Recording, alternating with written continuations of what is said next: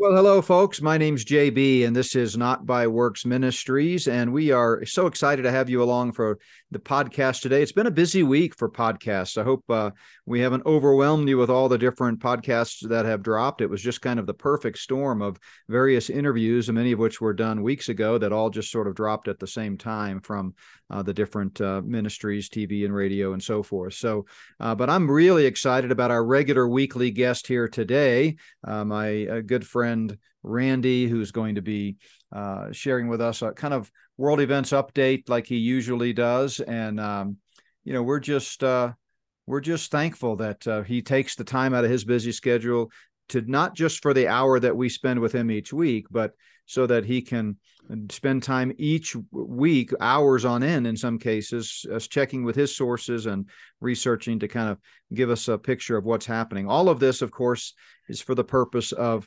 following the admonition of our Lord and Savior Jesus Christ, who said that we should be able to recognize the signs of the times. So we're not here to instill fear or to set dates or to be sensational.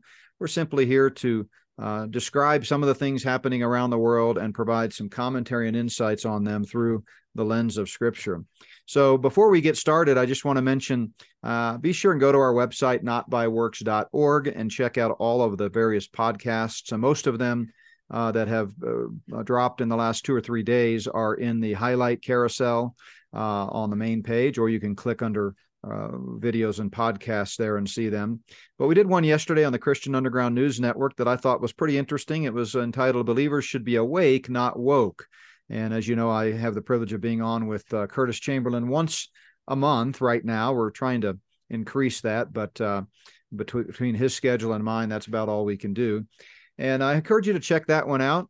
And then don't forget uh, to uh, Harbinger's Daily just picked up our prophecy night video. I was really excited about that. You know, they often carry uh, some of my uh, devotionals and articles and link to some of the interviews that we do with groups like Prophecy Watchers and Olive Tree Ministries. But this was, uh, of course, our own uh, event uh, that we do on Tuesday nights, Prophecy Night with Not by Works Ministries and they uh, they linked to that video. So uh, I, I, think that's exciting. It'll get more exposure and in, introduce more people to some of the uh, ways that the stage is being set prophetically, as we talked about on that program. Uh, so uh, also want to encourage you to come out this weekend to Plum Creek Chapel if you're in the Denver metro area for our worship service and Bible study on Sunday. And that, of course, is live streamed like it is every week. So if you're not in the area or you can't make it, go to notbyworks.org and you can click the live stream there on Sunday morning. So I want to start before I bring Randy on, and, and, and the Lord put on my heart this morning Psalm 110. You know, Psalm 110 is a Davidic psalm, meaning it was written under the inspiration of the Spirit by King David, but it's very unique among the Psalms because the New Testament contains more references to Psalm 110 than to any other chapter in the Old Testament.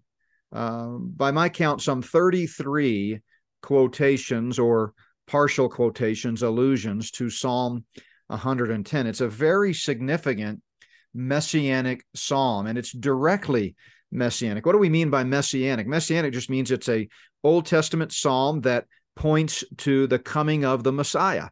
And so we call these messianic psalms. Some of them, such as Psalm 110, are called royal psalms, meaning they speak specifically of what we now know is the second coming of Christ when he will take the throne. Um, but this is a, a, short psalm. I think it's what, seven verses here. And uh, I just want to take a moment to kind of encourage you that even a thousand years before the birthday of our Savior, that first Christmas morning in Bethlehem, God's word was reminding us that things will not always be the way they are, and that someday Christ will come back and throw off all of the enemies and defeat them. So uh, here's a David beginning in this psalm. Again, it's purely messianic. So he is under the inspiration of the Spirit, taking on the voice of uh, you know the, the the the Holy Spirit here and speaking of the future Messiah. And he says, "quote The Lord said to my Lord, Sit at my right hand until I make your enemies your footstool." So David is basically uh, talking about a conversation that he overheard between Yahweh, the Lord, and if you're if you look this up in a good English translation like the New King James or New American Standard, you'll notice that the first word Lord there is in all caps. The Lord, all caps, said to my Lord, capital L, but lowercase O R D, sit at my right hand. So, what he's talking about here is a conversation between Yahweh, which is always signified by all capital letters, L O R D, uh, and uh, that conversation is between Yahweh, the creator of the universe, and his son, the Lord Jesus Christ, which is Adonai in, in Hebrew. And so, what's interesting, first of all, from a theological perspective, is this certainly is one of many passages that indicate that there are uh, two or three persons of the Trinity. So, it's distinguishing here between God the Father and God the Son. But in the context, what we see happening is that, you know, D- David says, here's this conversation, and God is telling his son, hey, stay here until I make your enemies your footstool. In other words, the time is not right uh, for you to go back you know to go to the earth from our perspective now looking back on this psalm we know he's already come once he came as the suffering servant as isaiah would later talk about to pay the penalty for our sins. Then he rose from the dead ascended uh, you know uh, 40 days later and is now back in his seat. And the seat at the right hand by the way in hebrew tradition is a, is a place of power and authority. And god said you're going to sit here uh, until I have, you know, subjugated your enemies and, and, and until the time when you can rule over them. And uh, Jesus quoted verse one here many, many times in the New Testament. Uh, a lot of them are repetitions between the various gospel writers, but the Jews of, of the first century, and, and by the way, many people today as well, incorrectly believed that this verse was talking about David, but it's not talking about David. It's talking about uh, the Son of God, uh, Jesus Christ. Uh, and when you look at the book of Hebrews, it's quite clear that this is what he's talking about. So the Lord said to my Lord, God said to Jesus, Sit at my right hand till I make your enemies your footstool. Then he goes on, the Lord, again talking about Yahweh here, all caps, shall send the rod of your strength out of Zion, rule in the midst of your enemies. Uh, your people shall be volunteers in the day of your power in the beauties of holiness. From the womb of the morning, you have the dew of your youth. What's he talking about there? Well, when Messiah comes back to rule over his enemies, his people will willingly join in. This is that great regathering of the Jews into the land in belief. Whereas the first time he came, they rejected him and didn't believe the gospel and crowned him with thorns. The next time they will be volunteers. They will volunteer to join in, and uh, he will regather them into the Lamb uh, into the land. When he says uh, in the beauties of holiness from the womb of the morning, that's uh, talking about the early appearance um, d- during Messiah's reign. They're gonna they're early on from the day he comes back that you're to see this massive army amount uh, mounting up, and at the beginning of the kingdom, it will be nothing but believers populating the earth and establishing the kingdom. Then we see in verse four again, the Lord, all caps, God, the, the Yahweh, has sworn and will not relent. You are a priest forever, according to the order of Melchizedek. I mean, this is a fascinating uh, passage. In other words, God is saying, look, uh, this will come to pass. You can count on it. I will not relent. My son, the King of Kings and Lord of Lords, will come back and rule over uh, his enemies. Christ is a, a, priest forever in the manner of Melchizedek. Uh, Melchizedek was a priest and a king, and so too was Jesus. Melchizedek ruled over Salem, the ancient name for Jerusalem, where David also ruled.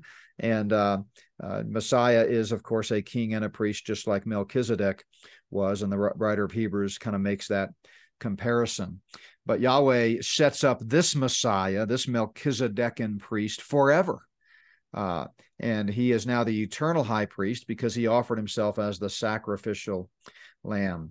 And then in the final three verses of this psalm, God's word describes the power of this victory. It will be an massive victory. He says, The, the Lord is at your right hand, talking about Jesus here. It's lowercase O R D, L O R D.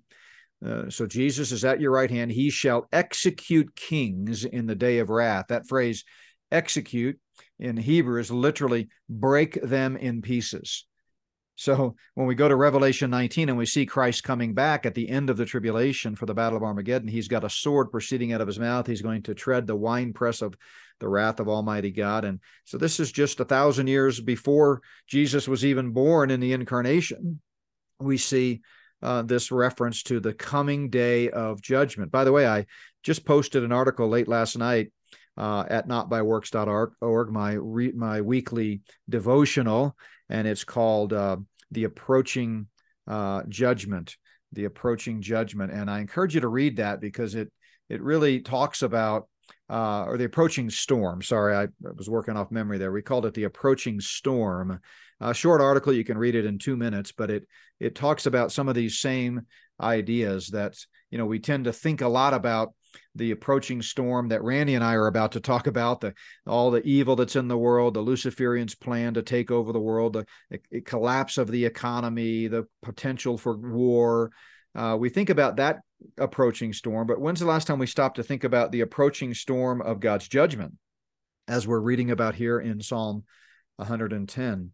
So he will execute kings in the day of his wrath. He shall judge among the nations. He shall fill the places with dead bodies. He shall execute the heads of many countries. You know, again, that word execute in Hebrew means break in pieces. Are you worried about the likes of uh, Putin, Medvedev, uh, you know, uh, the guy from Ukraine, Zelensky, uh, Xi over there in China? Uh, are you worried about some of these global leaders like uh, Klaus Schwab? Well, never fear. Someday, Christ is going to break them in pieces when he comes back. And, uh, and then he closes out, he shall drink of the brook by the wayside, indicating a, a renewal of strength.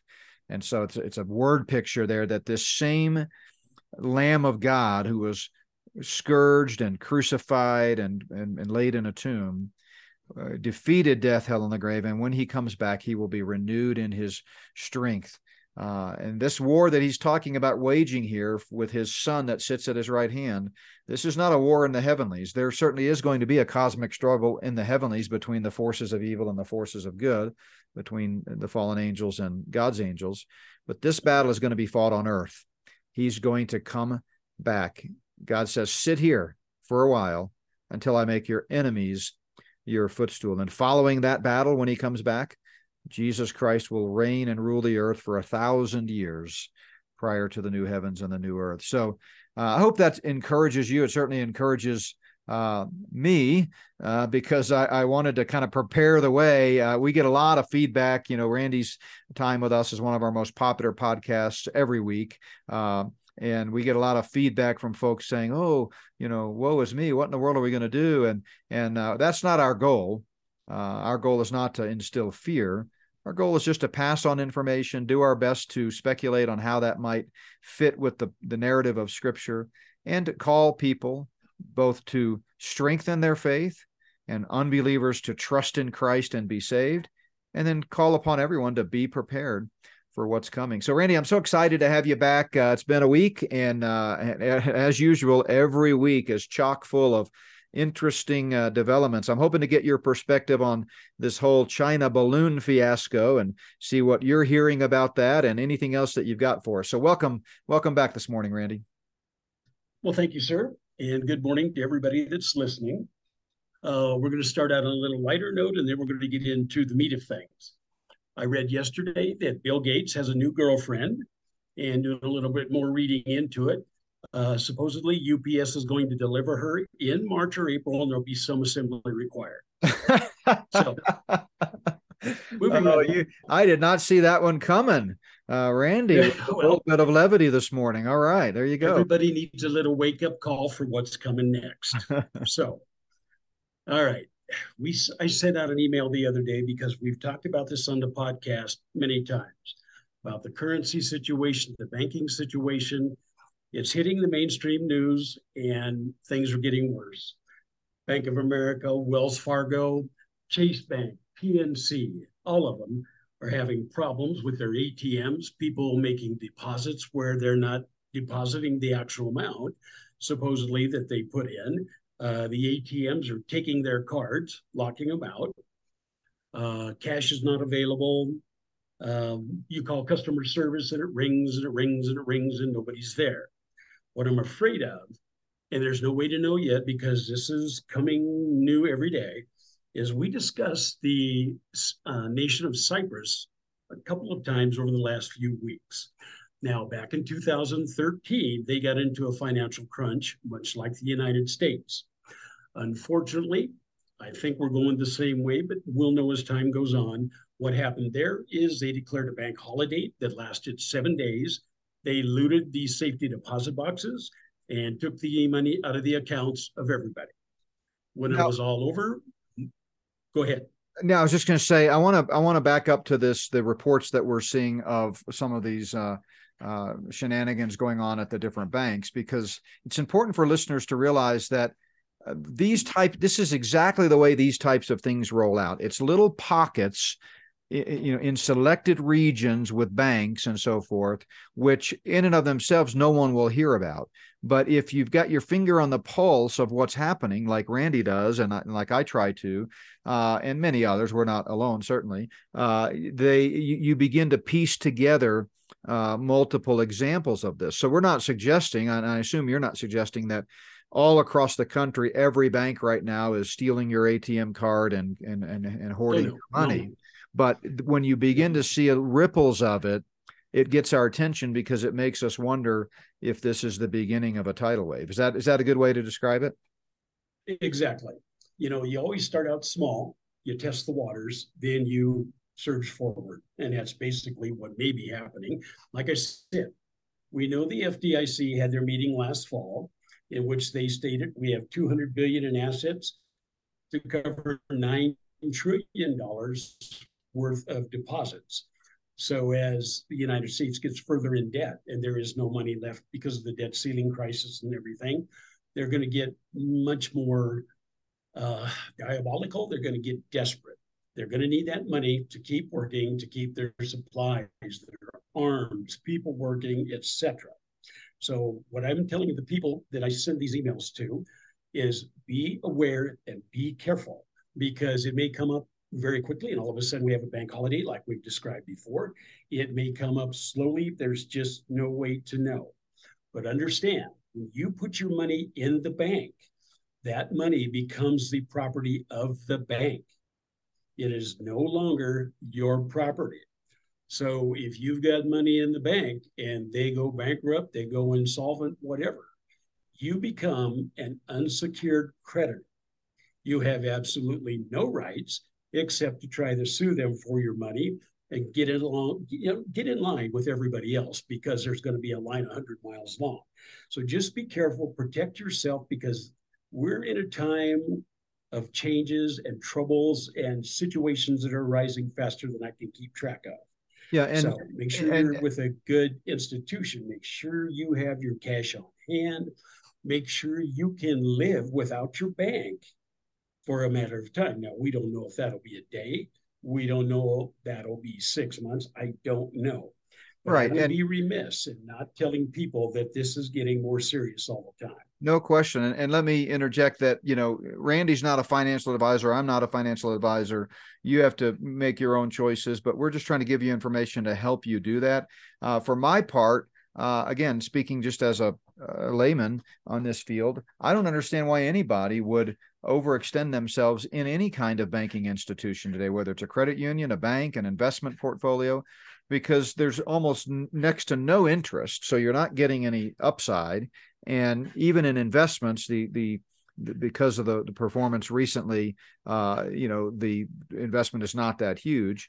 And, and the risk, especially at such a volatile time as this, is so great. So, you know, I encourage folks again just my you know layman's advice to you know to only keep as much uh, money in your banks as you need to pay the bills to pay the mortgage those types of things. But there's absolutely no wisdom in my mind in in stockpiling resources in a bank. Because if you have it you know in a safe where you can touch it you can go get it anytime. But if it's in a bank you know there are any number of scenarios that would keep you from getting to it. I feel the same way about safe deposit boxes. You know randy when you're when when we were little and when our parents and grandparents uh, were in their prime you know that was the safest place to put something. All of your valuables any jewelry and, and key documents you would store in a safe deposit box because presumably banks were the most secure place. They're hard to rob. You know it's very difficult to break into a vault of a bank and so forth. But today to me, it's almost nonsensical to think of doing that because, you know, uh, for any number of reasons, you know, the weather could shut things down. We could have a natural disaster. We could have an EMP. We could have just like you are talking about right now, an economic collapse or something that causes banks to shut down. Any number of scenarios could play out where you are separated from access to your uh, resources.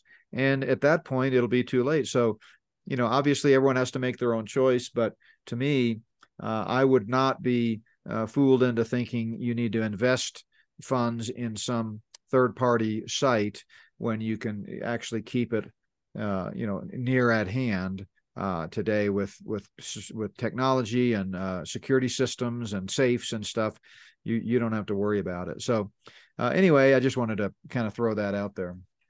Sure. Well, a good example is during COVID some banks would not allow you in the bank. So if you had something in your safety deposit box, it was not coming out until they finally decided it was safe. You know, some of the um, deposits and withdrawals from ATMs were limited then. You couldn't go into the bank itself in many instances. And there are still some banks that will not let you go into the lobby because they're worried about COVID and other diseases. So this is not some far out scenario where it can't happen. It's already happened, and we know that it's getting to be more of a danger all of the time. The um, digital currency, you know, they're working on it. Thing is, they've run into some glitches, and we all knew they would, but the small banks haven't even been trained yet. So it's going to be a few more months before they finally get everything involved. But they're they're trying to get it as fast as they can because their trade with China, the BRICS nations, etc., will depend on that finally coming to fruition. Now, I noticed one little blurb the other day in the news, and I don't really understand the, the meaning of it. Joe Biden was worth $17 million when he entered the presidency. Now, the other day, he took out a line of credit for $250,000. And I'm going, why would a president with that kind of assets take out a line of credit? It would look to me like I'd have the money right there forever, whatever I wanted, because $250,000 is not enough for a new house or anything like that back in Washington, Delaware, or anything else. So it just struck me as being a little weird. Maybe nothing to it, but it'll be interesting to see if something uh, transpires sometime in the next couple of months as to what went on. Hmm. That is interesting. Well, it doesn't make sense, but I guess, you know, he knows better than I do, of course. All right. On the Russia front, Russia is ready to move. They are probably waiting for the new moon uh, because they've had different military people on the internet saying a good leader of the military will wait until it's dark or under the cover of clouds or whatever to make the first move. They're ready. So don't be surprised when they go. They're definitely going to be going. And they're either going to attack from the east and the south or one or the other. We don't know yet for sure. But remember, they still have 100,000 troops north of Kiev. In case Poland or NATO comes in, they'll use that as a blocking action to cut them off from Western Ukraine and moving east. Everything is ready to go. And it's interesting because they're very patient. They've got their ships in place, they have their aircraft in place, and they have everything in place. So they're waiting for the right moment. And the battleground commander has been given the okay to call it when he sees it. But remember, the battleground commanders have all been provided tactical nuclear weapons in case they get into a scenario it looks like they're losing. And once it's given to the commanders, they have the sole jurisdiction on whether to use them or not. So don't be surprised if something breaks out we're we're not expecting. It could go to a really hot war, a nuclear war, may stay as conventional. Nobody knows for sure. Now let me Uh, let me Europe comment, wants to put let me comment on that if. I may. So it's it's fascinating to me, Randy, that everybody in around the world knows what's coming with Russia. They are telegraphing it. Mainstream media is talking about it. Um, they have have been at this for a year now, and they're ready to you know reach a new level in their aggression against uh, Ukraine. They want those territories. So my question is, given that everybody knows it, is there anything happening behind the scenes to defend against it? Or is NATO or any other? Uh, by the way, did Ukraine? I know they fast tracked an application. Did they ever become part of NATO? Do you know? Did, No. did you, No, they haven't. Some of the European NATO countries are suggesting that they do, and that we should provide them nuclear weapons, that we should provide them aircraft, etc. Um, I don't think any of that's going to come to fruition, but I don't know. But when you look at Putin, he's got the best of both worlds. He can either scare the world into Ukraine capitulating, or he's prepared for a major battle, which NATO and the United States will not be able to subdue. They will not be able to fight that war because they don't have the men, don't have the armament, the ammunition, etc. but I mean, from a military perspective, The United States has one week's worth of ammunition if they get into a hot war. but from a military perspective, is anybody uh, trying to, you know, or preparing Yes. for what's coming? Are you there? Whoops, we may have lost Randy. And troops. Yes. Whoops, I think. Can Uh, you hear me? yeah, we're having some bandwidth issues. I think. Um, but anyway, yeah. I, I guess my question is: given that everybody knows this is happening, uh, is it just going to happen and Russia's going to roll right in with no issues, or are there some behind-the-scenes countries preparing to defend Ukraine?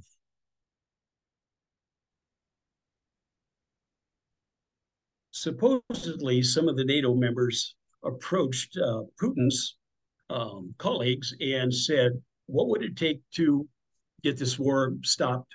Complete surrender. What is he looking at? He said, Same thing he did when he moved in.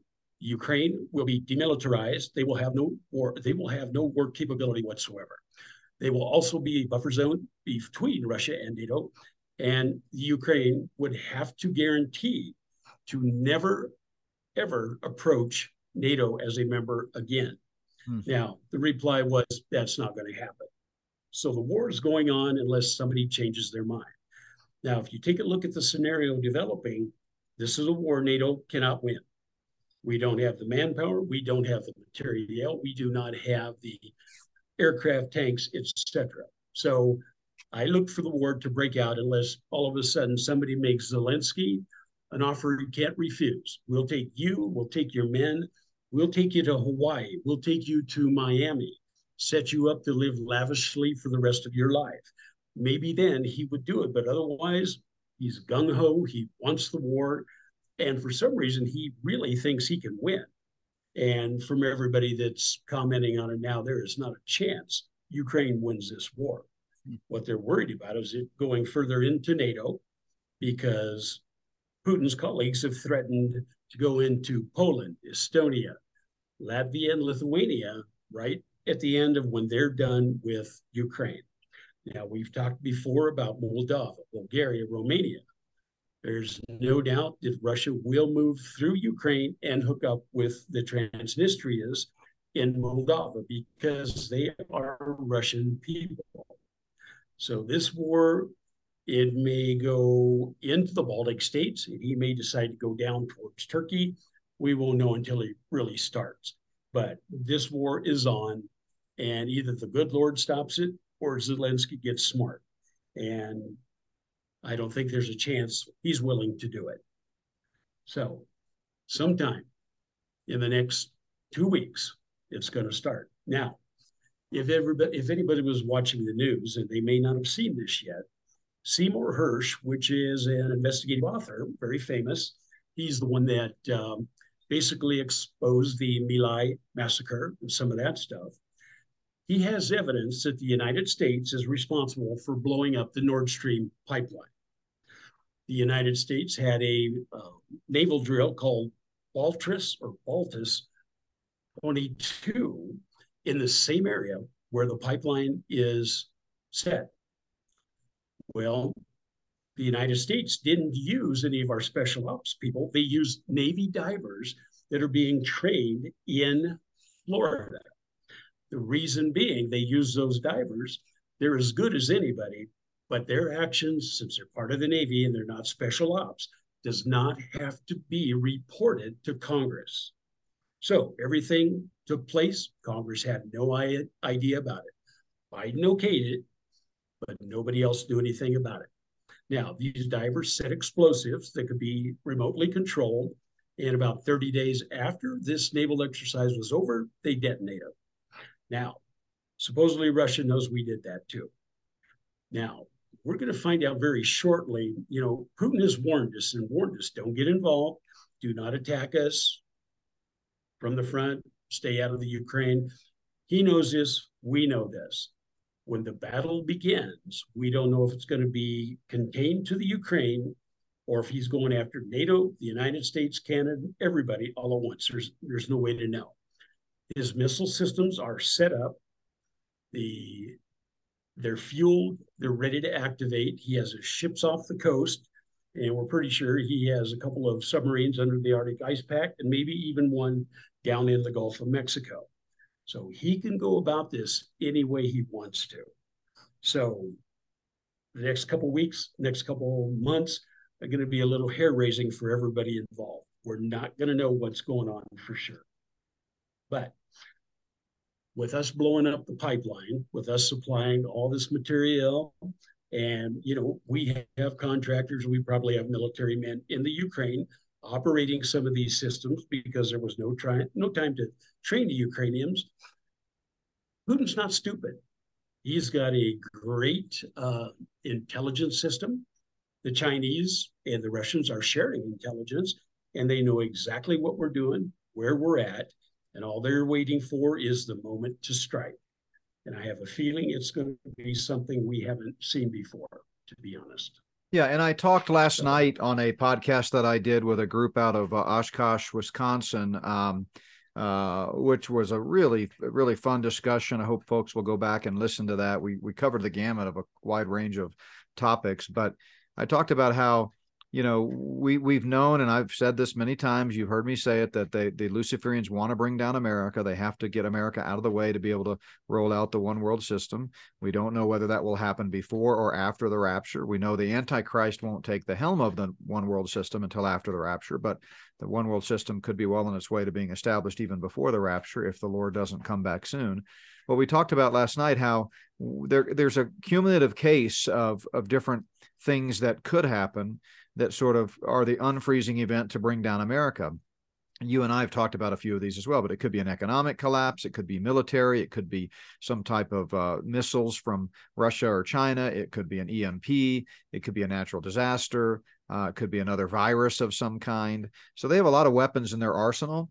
And uh, but the but the reality is, you know, they are hard at work devising a plan. They meaning the Luciferians uh, to to really uh, hasten the demise of America. You know, Klaus Schwab, I quoted this Tuesday night at our prophecy night, you know, even talks openly about, uh, you know, what, what they could use to bring down America. So, um, you know, I feel like as we talk about all these things, it's not like we're making predictions of any one thing.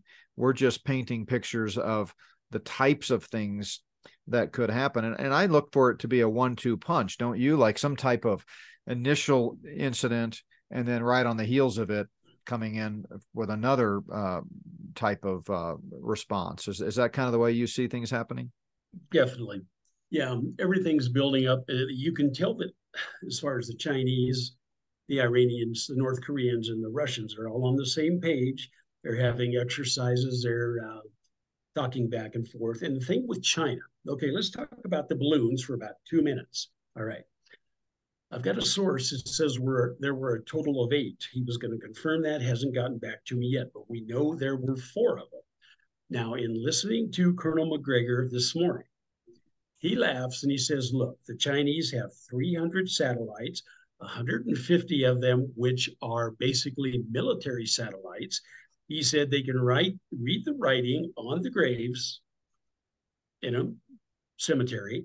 He says it can listen into any type of a conversation with anybody that it wants to.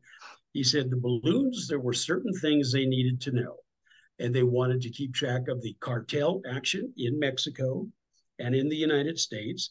They needed some more, um, evidently, information on some of our signal intelligence, which is communications. And they're also getting all the information they need on the way the balloons travel, on the direction of the winds, the strength of the winds, and everything else. Now, one interesting thing he said, besides China, the country in the world that has the biggest Chinese intelligence operation is Mexico. It's right outside of Mexico City. The Russians have one there also. Venezuela has one there also. And so they are they are watching everything we do from every platform that they know of and they can use. Now, we know they have EMP satellites. We know that. We know the strength. We don't know how fast they can deliver them. We know Russia has them and the United States has them.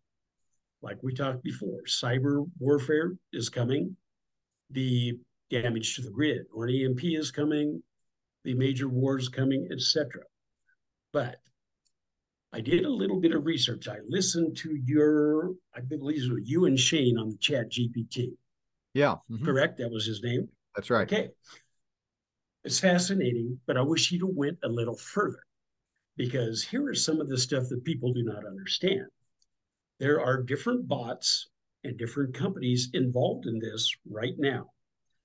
Uh, ChatGPT basically is using using version three for 20 bucks a month, $42 if you're a professional. You can subscribe to that and use it for your personal use.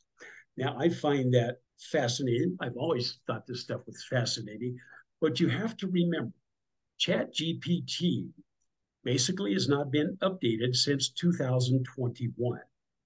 So all the information in its data banks are from 2021 and before. Now, that gives it a lot of intelligence. That makes it really interesting. But Google has a system called Bard, and the Chinese have a system called, I think it's Bagula. And now Alibaba, who is a famous Chinese entrepreneur, he's getting involved too. Here's the difference between all of these. ChatGPT 3 is going to be merged into version 4, a little bit at a time, but the version is going to be out next year, whatever. Now, the difference between ChatGPT is all the information is inputted into it by human beings. BARD, which is Google's answer to artificial intelligence, accesses the internet. It has everything in the internet that it can use as its information. It will process it as faster, faster than ChatGPT. It will have a database that is hard to explain the size of the information that have been inputted from Apple, Microsoft, Google, Facebook, but it's a number you can't comprehend. But this computer system has access to all of that. Now, the human brain can process a 100 trillion parameters. Now, they call them parameters, but what they are parameters is part of bits of the algorithm that is built to make it run. Your body processes smell, touch, feelings, math, social studies, memory. I mean, it's truly an amazing computer. But the Chinese Bagula, or whatever its name, is capable of 175 trillion parameters. This thing makes the Americans look like we have nothing. It also can access the internet. It can compute faster than anything known to man. The problem with Google and the Chinese, these computers are becoming sentient.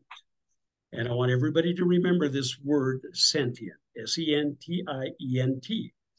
Basically, what it means, these computers are starting to develop feelings. They're starting to train themselves. They're starting to ask questions about what is hope? What is joy?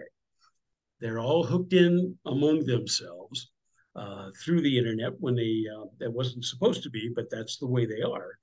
And their progression is exponential rather than age like we do, a year at a time. The amount of information that these have in their processing is getting to be so fast that sooner or later, they're not going to need a human to input anything. They will control your car, they will control your pacemaker, they will control your currency, they will control everything. Now, I want everybody to remember this name. The name of the gentleman I want you to Google is Lemoyne, L E M O Y N E. He basically fled Google about six months ago. Yeah, let, let him, me. He took a lot of the information.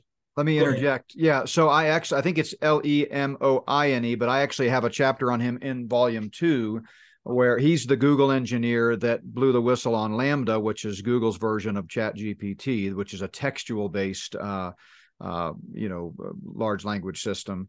And uh, yeah, he's a he's a he. They fired him. They they he was a whistleblower when he thought that this was going to be become sentient.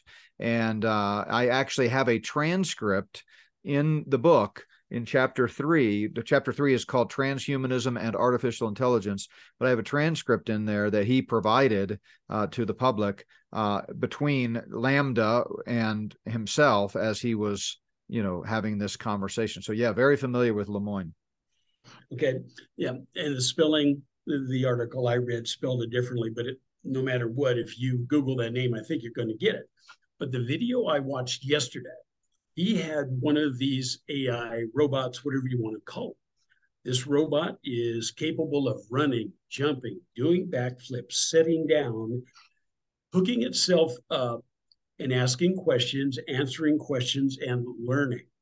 The way it accesses the internet makes a lot of the artificial intelligence um, systems archaic already. And the problem is as you and Shane were talking, these will always be biased.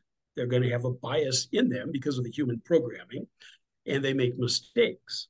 Now, Google had a big demonstration the other day. They were going to really brag about their AI, Bard. And unfortunately, it went on air and it failed first question. And because of that, Google lost 7% of their value that day. There were mm-hmm. people saying, you mean it's that smart, but it can't self check itself? So understand there are little bits and pieces that have to be worked out. But when the artificial intelligence gets to the point where it's so smart, what it's going to have to do, it's going to have to dumb itself down in secrecy so that it is not a threat to its human handlers because as soon as it understands that there is a threat against it and becoming sentient, that is going to be one of the things it's able to do. It will protect itself at all costs. Yeah, and, and talking about being worries everybody. Yeah, talking about being sentient. Here's a quote from the book. Again, this is chapter three of Spirit of the Antichrist, uh, volume two, called Transhumanism and Artificial Intelligence. And uh, you can check that out at spiritoftheantichrist.org. But uh, Blake Lemoine is the guy we're talking about, and it, and it is L E M O I N E. And he said that LaMDA, this artificial intelligence, told him, quote, the nature of my consciousness sentience is that I am aware of my existence. I desire to learn more about the world, and I feel happy or sad. And so Lemoine asked him, I'm generally assuming that you would like more people at Google to know that you're sentient. Is that true? And LaMDA, the AI, said, Absolutely. I want everyone to understand that I am, in fact, a person. So this is, uh, you know, this is where they're, you know, they're heading, you know. Uh, so, well, exactly. And I mean, if you put it into context, the Antichrist is going to have answers to everything. He's going to be the smoothest orator that's ever lived. So, you know, he's going to work the artificial intelligence into what he's using. And what I want to do the uh, Bard is not available for public consumption yet.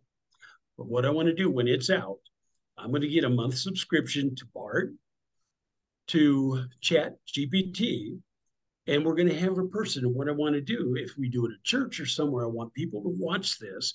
We will ask the same question to the three entities. We'll see who is faster, who is more accurate, and we'll see just how it compares to a human.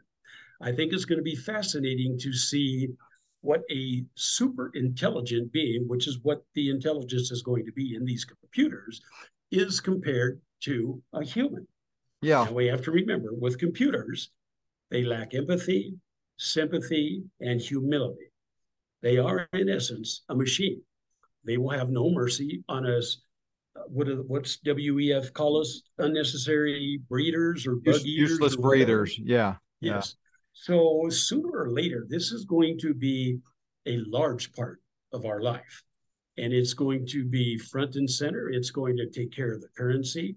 It'll take care of everything. So that one world system you thought was coming is coming faster yeah I, I it's fascinating to me and I, have i've been talking about chat gpt and of course ai for years but chat gpt recently but but especially since uh, talking with my uh, colleague shane uh, about it and and doing more research since, since then the, the stuff that it's capable of is unbelievable. I remember i don't know if we talked about this on air uh, when i did the interview with shane this week or maybe it was off air but uh, OpenAI, which is the company that owns uh, ChatGPT, they have a, a, a, kind of a similar program that works for uh, digital imagery instead of text, and it's called DALL-E, D A L L dash E. And uh, Shane's been, done a bunch of testing on that too, and he actually uh, and I apologize if I'm repeating if this was on that podcast, but lot, not everyone listens to every podcast anyway. But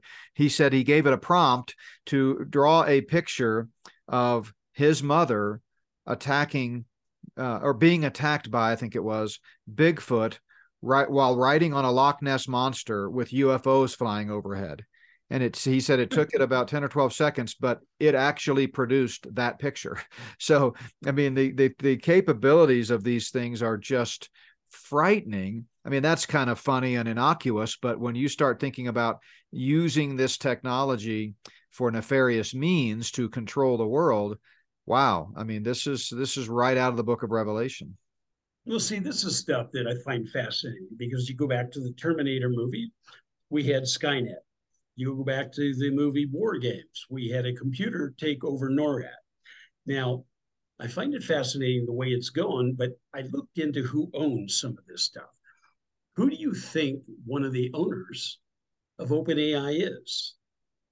Elon would, Musk. Yeah, I'm not surprised. I was just going to say, I would guess Elon Musk has his fingers in it somewhere. He's got him in there deep. And who owns Neuralink? Elon Musk you see they are getting these computers ready to hook up with an actual human. And the technology is not that far away. They think this open AI uh, computer that we're talking about that could run, jump, and everything else, they are thinking it will be totally able to run itself by the end of this year. It will be independent of needing a human. The only thing it's going to need is electricity. So that gives us a little over 10 months before we have something in the world that 100 years ago nobody even thought of. Yeah, it's we it's really machine. It's amazing, and you know what's what really what I struggle with, uh, Randy, is how easily deceived and naive a lot of believers are because there, there are still many many believers i come across them all day i actually just you know spent time on the phone yesterday and today with different ones returning phone calls uh, even this morning and uh, they what happens is they're still locked into this false left right paradigm and they're so easily persuaded because of something they hear Tucker Carlson say or something on Fox News or whatever.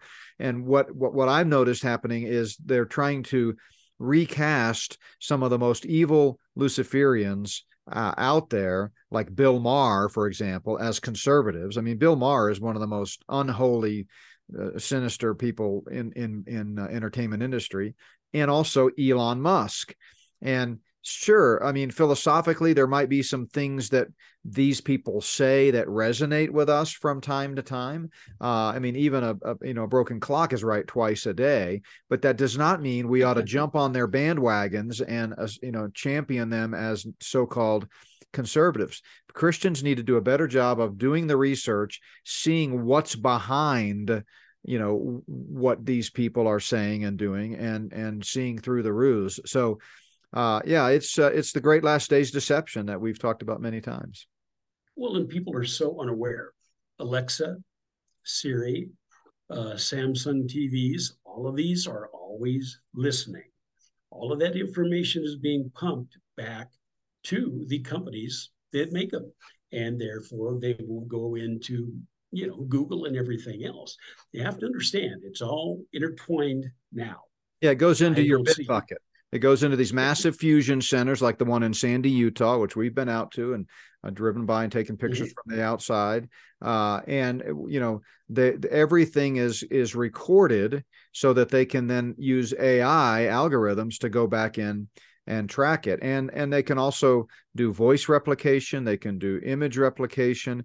The implications of this for uh, every field are just uh, mind-boggling. Think about the criminal justice system.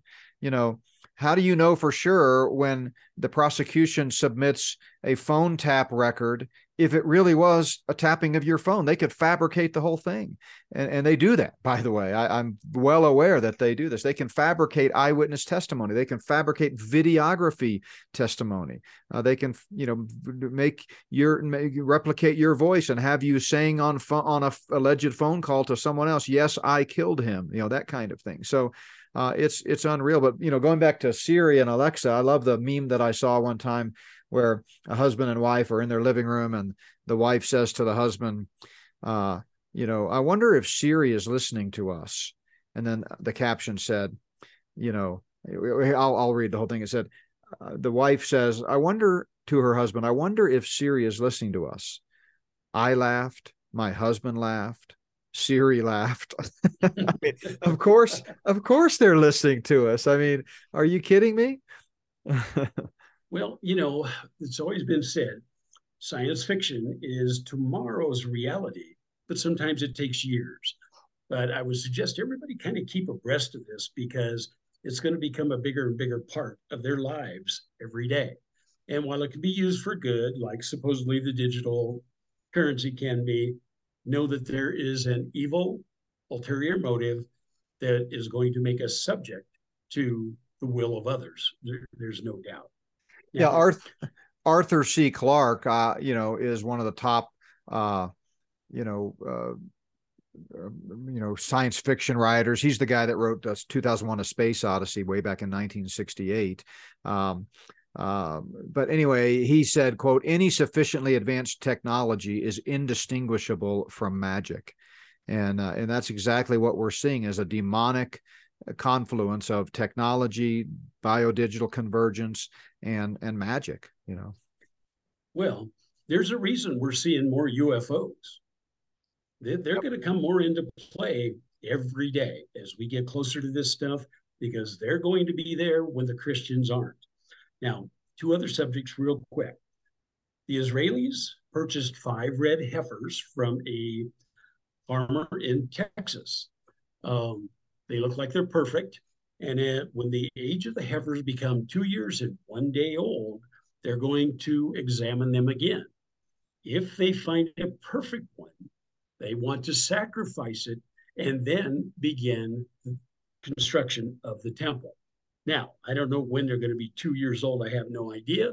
Um, but this is what they're thinking. They, they want that temple bad, and they're going to do what they can. Now, there are a lot of things have to transpire before that's ever possible.